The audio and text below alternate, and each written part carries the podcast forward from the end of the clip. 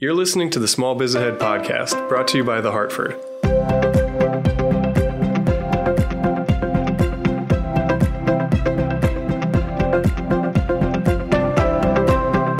Hey, everybody, and welcome to the Small Biz Ahead podcast. My name is Gene Marks, and thanks for joining me this week. Let's talk about the high cost of oil. Uh, there's been a lot of restrictions on the production of oil around the world and the movement of oil, and because of that, that has really um, you know had a big impact on the price of oil.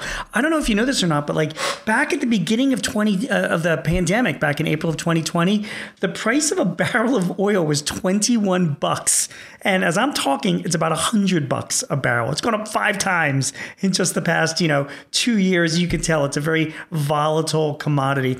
Some people expect the price to continue to rise. I mean, to as high as 130 to, or, or 150 dollars a barrel. Other people are expecting it to actually decrease to more normal levels, which is between about 50 to 80 dollars a barrel. The bottom line is is that, you know, we're still spending, you know, if you're running a small business and even in your personal life, you're definitely spending significantly more to fill up your tanks the gas station, you know?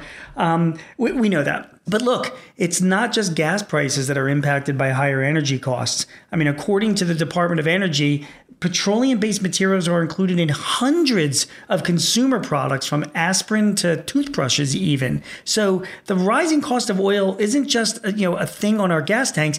It has a just a you know a sweeping impact on so many products that we buy.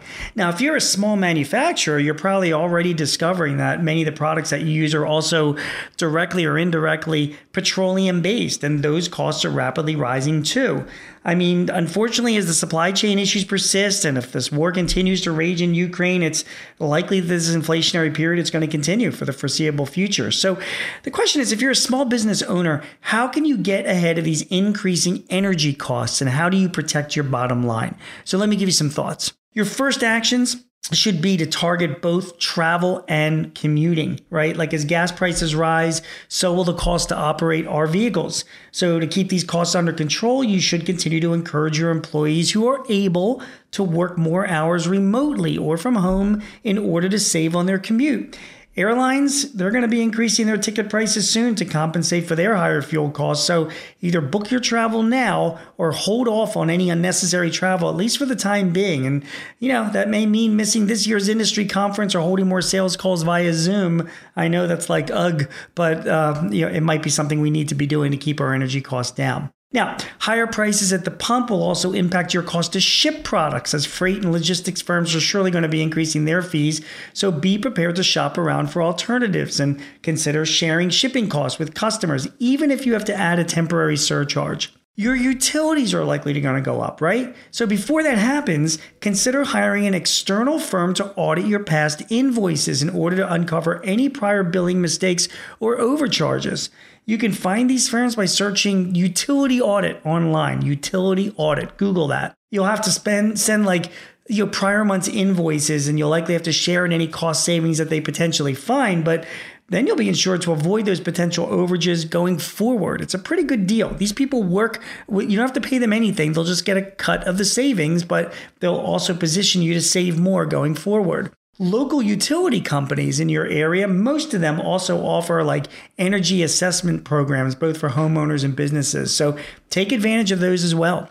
Again, with energy costs. You should be taking additional steps to reduce your office energy constru- uh, know, consumption, such as like installing time thermostats or turning the temperature down a few degrees or replacing all of your lighting with more energy LED lights and re-insulating drafty spots where needed.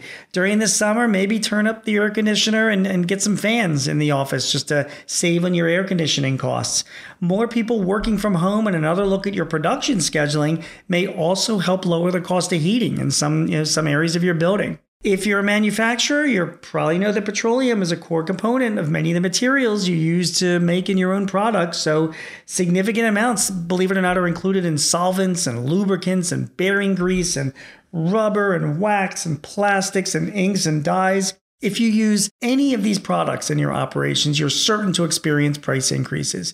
If you're growing plants or you're in an agriculture related business, know that you'll also see the cost of fertilizer increase as well. So, the best way to protect yourself from these cost increases is to just buy as much as you can in bulk.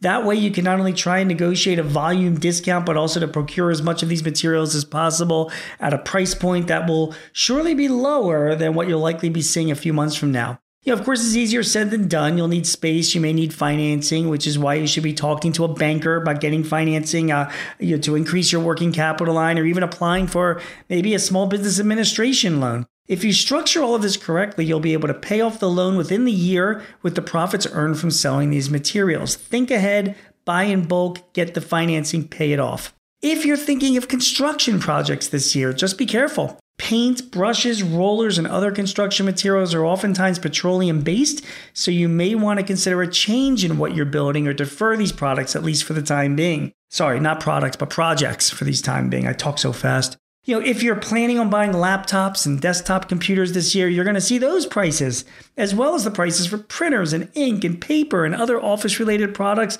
They're going to go up too because the, they use petroleum in some way or another. So you may want to hold off on those kinds of purchases this year. If your business relies on refrigeration or similar machinery, know that besides the cost of oils and lubricants, there's fan belts and other petroleum based materials that go into these machines. So check on them now, buy bulk if you can, do a little proactive maintenance to avoid replacing these items when costs are going to be higher. If you're a small business owner, you have to know that the spike in energy prices is not just going to affect your gas tank. It's going to impact many of the core materials you use to run your business. So take a few proactive steps now. That will help you mitigate these increases and will help you and me both navigate our way through this hopefully short term inflationary period. And I hope that this information helps. These energy costs are going to be high. We're going to have to deal with them, but we will, at least if you follow some of this advice. My name is Gene Marks. You've been listening to Small Biz Ahead. I hope this information helps you run your business. I'm going to be back next week with something else to tell you that also I'm hoping will help you run your business. You take care.